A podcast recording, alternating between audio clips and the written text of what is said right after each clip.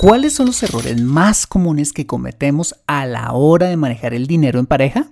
Bueno, pues acompáñame en este episodio y descubrámoslo juntos en 3, 2, 1.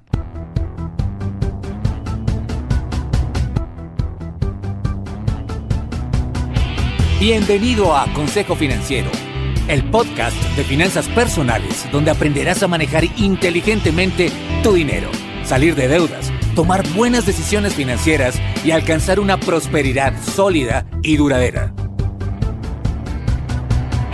Consejo Financiero son finanzas personales prácticas para gente como tú que desean transformar su futuro financiero. Bienvenido a bordo.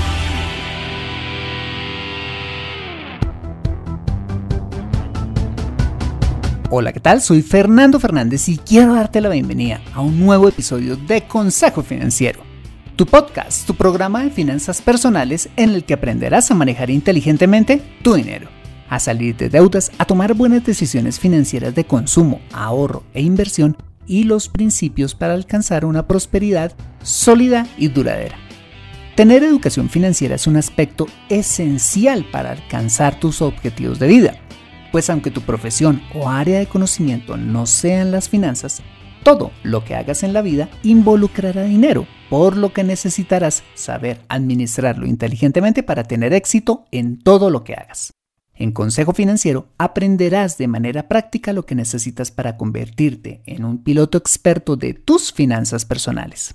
Y como siempre te invito a visitar www.consejofinanciero.com, donde podrás encontrar este y muchos más contenidos de finanzas personales que estoy seguro van a ser de utilidad para tu vida financiera. Asimismo, te recuerdo que puedes encontrarme en facebook.com como Consejo Financiero Podcast, en LinkedIn como Fernando Fernández Gutiérrez, en Twitter como arroba consejo acertado y en Instagram como consejo rayita al piso financiero.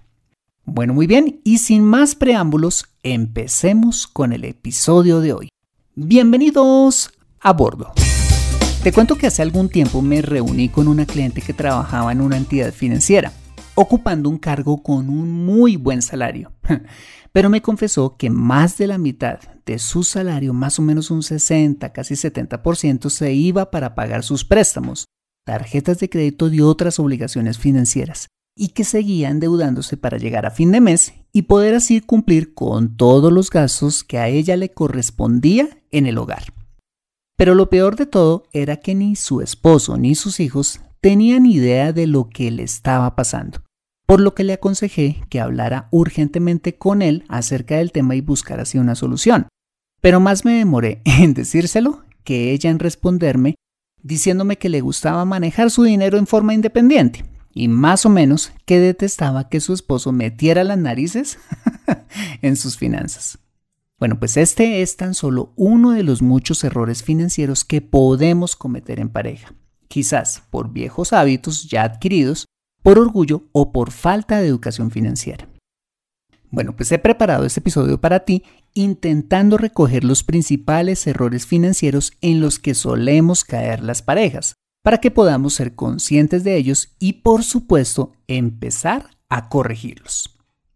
Muy bien, el primer error que cometen algunas parejas cuando empiezan su matrimonio es endeudarse para financiar la boda y la luna de miel. Si hay una forma perfecta de empezar con el pie izquierdo un hogar, es arrancar con deudas. ¿Y por qué pasa esto? Porque culturalmente pensamos que como el matrimonio es algo que se hace una vez en la vida, pues tenemos que hacer algo multitudinario, invitar a todo el mundo y qué oso, salir con cualquier vaina, como decimos en Colombia. Imagina el guayabo o la resaca financiera que tiene una pareja cuando regresan de su luna de miel y encuentran debajo de su puerta las no pocas facturas que deberán empezar a pagar por el dinero que tomaron prestado. Claro, cuando uno se casa se va de viaje, come, disfruta y hace sus sueños realidad, como que a uno se le olvida el resto del mundo. Pero cuando se regresa a casa con una realidad llena de deudas, el porrazo es duro, créeme. Y con eso no te estoy diciendo que sea malo organizar un matrimonio soñado. No, todo lo contrario, lo que te estoy diciendo es que no lo hagan con deuda. que no tienen el dinero para pagar de contado la boda que desean, bueno, pues tienen dos opciones. O bajan el presupuesto y organizan una boda más sencilla, o se esperan y terminan de ahorrar lo que necesitan para esa boda ideal. Aunque suene un poco mm, aguafiestas, créeme, es mejor tomar uno de esos dos caminos, pero con la delicia de llegar a su nuevo hogar sin cuentas que pagar. Al fin y al cabo, la felicidad en el matrimonio no la da una boda fastuosa, la da lo que ustedes hagan desde el primer día que llegan a casa. Pero no solo las parejas que comienzan suelen endeudarse con la boda. También es muy común verlas endeudándose para comprar los muebles, los electrodomésticos y todo lo de la casa. En este sentido es mejor arrancar un hogar con pocos muebles e irlos comprando poco a poco, conforme vayan ahorrando para adquirir cada cosa y no ceder a la tentación del dinero fácil que ofrecen las tarjetas de crédito. Y esto nos lleva precisamente al segundo error que cometen muchas parejas y es a usar el crédito para llegar a fin de mes. Y en general, usarlo como un estilo de vida. Creemos equivocadamente que las tarjetas de crédito y los préstamos de consumo son nuestros mejores amigos a la hora de manejar nuestros gastos mensuales, pero lo único que hacen es llevarnos a gastar de más y a incrementar el costo de las cosas que adquirimos por efecto de los intereses. Hoy en día los hogares usan el crédito indiscriminadamente para todo, para pagar el mercado, para pagar la pensión escolar de sus hijos, para adquirir un carro, para irse de vacaciones, para comprar un televisor nuevo y hasta para obtener efectivo antes de la llegada del siguiente día de pago. ¿Y desde cuándo las parejas suelen endeudarse? Bueno, pues desde que las entidades financieras permiten el acceso al crédito con tanta facilidad. Hace años, si nuestros padres o abuelos no tenían para comprar algo, simplemente lo ahorraban y luego sí compraban.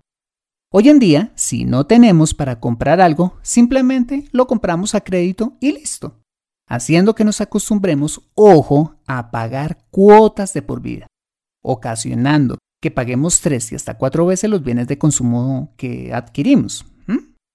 Entonces, ¿cuál sería la solución? Simple, pagar siempre de contado. Sí, de contado. No hay nada que estanque más la vida financiera de una pareja que vivir con deudas. Es horrible tener que trabajar para pagarlas y vivir así toda la vida. No tiene sentido. Es mejor ser organizado y ahorrar para luego comprar y pagar así, una sola vez, las cosas. Muy bien. En tercer lugar, un error muy común de las parejas que ya he tocado en muchos episodios de este podcast es manejar el dinero por separado. Es decir, cuando cada miembro de la pareja sigue manejando su dinero como lo hacían de solteros. Bueno, y quizás te preguntarás por qué esto es un error. Claro que sí, te lo voy a decir. Porque el matrimonio o la relación de pareja es una sociedad y como tal es un escenario en el que los dos deben juntar sus ingresos para sacar adelante esa empresa llamada hogar.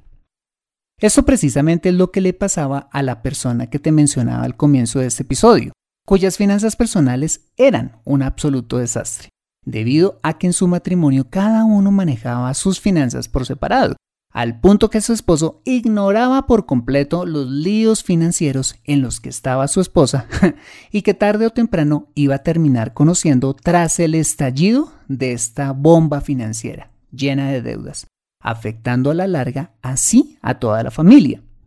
Mira, cuando manejamos las finanzas en conjunto, es decir, sumando los ingresos de cada uno y de ahí sacar organizadamente para todos los gastos del hogar, las cosas cambian 100%, porque no dividimos, sino que sumamos esfuerzos para lograr todas nuestras metas financieras de pareja. Si al fin y al cabo vamos a compartir el resto de nuestra vida con nuestra pareja, ¿por qué no sumar esfuerzos y dejar la bobada de seguir manejando el dinero como cuando estábamos solteros? es como estar casados y dormir en camas separadas. Porque de solteros nos acostumbramos siempre a dormir solos. Esto no tiene sentido. Muy bien, en cuarto lugar, un error muy frecuente a la hora de administrar el dinero en pareja es no hablar de dinero, y esto incluye no hablar de cómo solucionar los problemas crónicos que se tienen con el dinero en la casa, cómo se está gastando este, ni mucho menos atención a hacer un presupuesto. Así como la comunicación es vital para construir una relación saludable, hablar de dinero es vital para administrar bien las finanzas de pareja.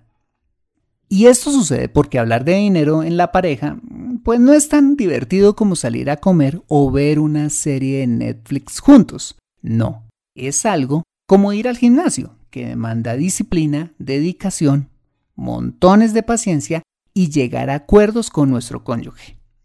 Y lo que he podido ver a lo largo de mi experiencia es que, al ser el tema de las finanzas un tema que demanda esfuerzo, pues muchas parejas han decidido ignorar el tema financiero en sus conversaciones, hasta que un día una papa caliente les revienta en sus manos, a través de un aviso de embargo, un cobro judicial, el corte del servicio de energía o una nota del colegio devolviéndole a sus hijos por impuntualidad en el pago de las pensiones. ¿Y cuál sería entonces la solución? Simple, hablar de dinero por lo menos una vez al mes. ¿Cómo? simplemente sentándose en pareja a hacer el presupuesto, que no es más que un documento en el que de común acuerdo ustedes van a decidir en qué se van a gastar el dinero durante el siguiente mes. Mira, hacer un presupuesto es el santo remedio para evitar cualquier tipo de discusión en torno al dinero, pues es un documento en el que nos organizamos y dejamos por escrito los acuerdos que hemos hecho como pareja. Entonces, si durante el mes surge algún nuevo conflicto por el uso que le damos al dinero, fácil. Simplemente vamos a lo que en el presupuesto hemos acordado y nos sometemos a lo pactado allí. Si hay cosas que queremos ajustar, entonces nuevamente nos sentamos y de común acuerdo vamos haciendo durante la marcha los ajustes respectivos. Si quieres saber en detalle cómo hacer tu presupuesto, te invito a escuchar el episodio número 3 de este podcast. Acompáñame después de ese mensaje y veamos los cuatro restantes errores en los que usualmente caemos las parejas. Ya regresamos. Me siento atascada en mi vida financiera y no sé por dónde empezar. Quiero ahorrar para la universidad de mis hijos, pero no sé dónde hacerlo. Me gustaría invertir en fondos de inversión, pero no sé dónde ni cómo. Deseo tener un seguro de vida, pero no entiendo del tema. Quisiera planear mi jubilación, pero no tengo quien me asesore. Si vives en Colombia y este es tu caso, no te preocupes, ve a www.consejofinanciero.com slash asesoría guion al medio financiera y solicita la asesoría que requieres en forma personalizada. Consejo Financiero, mejor educación financiera, mejores decisiones. Regresamos a Consejo Financiero. En la primera parte de este episodio vimos los primeros cuatro errores financieros que solemos cometer en pareja. Endeudarnos para la boda y las primeras compras del hogar usar el crédito como estilo de vida, manejar el dinero por separado y no hablar de dinero. A continuación seguiremos con los siguientes cuatro errores financieros en pareja. Muy bien, en quinto lugar, y este error sí que es verdaderamente triste, es usar el dinero como herramienta de manipulación. Y eso se da cuando un miembro de la pareja, que normalmente es aquel quien gana más dinero o es el único que lo hace, usa ese poder para presionar, manipular o hasta maltratar a su pareja o para obligarla a hacer lo que él o ella quiere. Por ejemplo, hay muchas mujeres tristemente que permanecen años con hombres maltratadores o soportan las humillaciones por cuenta del dinero que reciben, simplemente porque dependen económicamente de ellos. Mira, si eres él o la manipuladora porque también se presenta, quiero decirte que eso no se hace y que nada te da derecho para usar el dinero como medio para dominar sobre tu pareja. Y si eres la persona manipulada, debes saber que nada justifica ningún tipo de maltrato físico, psicológico o verbal, pues tu valía como persona está muy por encima de los bienes materiales que tu cónyuge le dé a ti o le dé a tus hijos. Mira, no tienes por qué soportar semejante situación. En ese orden de ideas, si eres la persona manipuladora o eres la persona manipulada, definitivamente deben recibir ayuda profesional y o espiritual, pues claramente en ambos casos se requiere urgentemente la ayuda de una persona experta en el tema que les ayude a salir de esta situación, no solo por su salud física, mental y espiritual, sino también por la salud de sus hijos. El sexto error en que caemos las parejas consiste en decir mentiras y en guardar secretos financieros al otro. ¿Por qué? Porque mina la confianza en la pareja. El problema con este error es que culturalmente lo hemos aceptado, haciéndolo ver como algo completamente normal. Decimos mentiras cuando, por ejemplo, mentimos sobre cuánto ganamos, sobre las deudas que tenemos o mentimos sobre la manera en que gastamos el dinero que nos ganamos. Y guardamos secretos financieros cuando los hombres, por ejemplo, nos compramos ese gadget y no le contamos a nuestra esposa. O ellas, cuando se compran ese set de maquillaje que dejan escondido en el trabajo.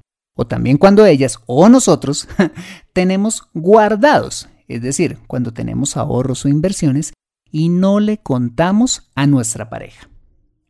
Por tal razón, la pregunta que deberíamos hacernos es, ¿por qué le mentimos o le guardamos secretos financieros a nuestra pareja? ¿Será porque nos cuesta rendirle cuenta de nuestros actos a él o a ella? ¿O será porque sabemos que estamos haciendo algo incorrecto con el dinero de la casa o estamos gastando en algo no acordado en nuestro presupuesto?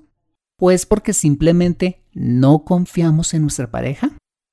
Si esto es así, quiero decirte que estás poniendo en riesgo tu relación, porque el principal activo de una relación de pareja es la confianza. Y cuando haces algo a escondidas o mientes respecto a algo, estás saboteando tu hogar.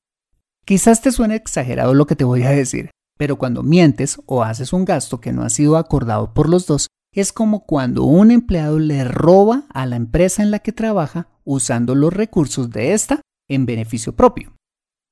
Bueno, pues así suene feo, lo mismo pasa cuando tienes estos comportamientos. Es decir, le estás robando a tu hogar. Mira, no hay mayor delicia que ser transparente con nuestro cónyuge a la hora de administrar el dinero, cuando ponemos nuestras finanzas personales sobre la mesa, sin tener que decir mentiras y mucho menos ocultar cosas. Te cuento que con mi esposa siempre hemos buscado ser absolutamente transparentes al punto, desde que éramos novios, ya sabíamos cuánto nos ganábamos, así como los activos o las deudas que cada uno poseía. Y adicionalmente tenemos un pacto que es bastante saludable. Y es que si alguno de nosotros se antoja de algo o quiere tomar alguna decisión no acordada previamente, tenemos la regla de siempre llamarnos el uno al otro para consultarnos y darnos el permiso de hacerlo, pues somos conscientes que ya no somos solteros y que requerimos el consentimiento del otro para tomar decisiones financieras. Ok, el séptimo error financiero que cometen muchas parejas es compararse con otras. y esto sí que es un problema. Y lo es porque este error ha llevado a muchas parejas a endeudarse para obtener lo que otras tienen, y ellos no, como un carro nuevo, una casa más grande o un estilo de vida más refinado. Como lo veíamos en el episodio número 136 en el que hablamos de la envidia, es una tontería amargarnos por lo que los demás tienen y tratar de equiparar nuestro nivel de vida con el de los demás. Lo que debemos hacer es concentrarnos en nuestras propias metas financieras y retarnos a mejorar, no para tener más que el vecino, sino como un propósito con nosotros mismos. Y para terminar, el octavo error financiero que solemos cometer las parejas es competir con el otro por el absurdo trofeo de ser el más exitoso o el que más dinero gana en la relación. Al igual que muchos de los errores que ya hemos visto, este es quizás uno de los más tontos, pues el objetivo de una relación de pareja es sumar esfuerzos para conquistar metas financieras de equipo, no para competir de manera absurda e individual por ser el que gana más. Y esto nos lleva a hacer una reflexión adicional. Y es que no tenemos la obligación de ganar lo mismo o más que nuestra pareja, ni tampoco librar una lucha de poderes. ¿Quién dijo Pues un hogar no se construye con base en lo que cada uno aporta financieramente hablando. No, se basa en el amor, la confianza, el trabajo y la dedicación que cada uno aporta a la relación. Esto quiere decir que si ganamos menos que nuestra pareja, pues no debemos sentirnos mal con nosotros mismos por ello. Al contrario, debemos alegrarnos pues al fin y al cabo sus ingresos son también los míos. por eso es que debemos manejar nuestras finanzas de manera conjunta y dejar de pensar en forma individual. Bueno, pues estos fueron los ocho errores financieros que más cometemos las parejas, que espero te ayuden a ser consciente de las oportunidades de mejora que tienes y a partir de ellas poder empezar a trabajar para tener una mejor relación de pareja con el dinero. Soy un convencido de que manejar con sabiduría el dinero en el hogar facilita y trae armonía a las demás áreas de la relación de pareja. ¿No valdría la pena entonces trabajar en todo esto para vivir tranquilos y felices con la persona que amamos? Aprende a invertir inteligentemente en Consejo Financiero. Bueno, muy bien, este ha sido el episodio número 140 de Consejo Financiero. Si te ha gustado este episodio, házmelo saber suscribiéndote al podcast y sobre todo escribiendo tu valioso comentario en torno a este programa. Y si escuchas este episodio desde un iPhone o un iPad, para mí sería súper valioso si me dejas tu opinión acerca del programa. Esto lo puedes hacer al entrar a Consejo Financiero a través de la aplicación podcast de tu dispositivo y bajar hasta calificaciones y reseñas y dejarme allí tu opinión dando clic en escribir reseña. Esto me ayudará un montón para posicionar aún más el programa y de esta manera poder llegar a muchas más personas. Como siempre, mil gracias por tu ayuda. Asimismo, te invito a compartir este episodio a través de tus redes sociales con tus contactos, familia o amigos a quienes consideres les sea útil este episodio para su vida financiera y personal.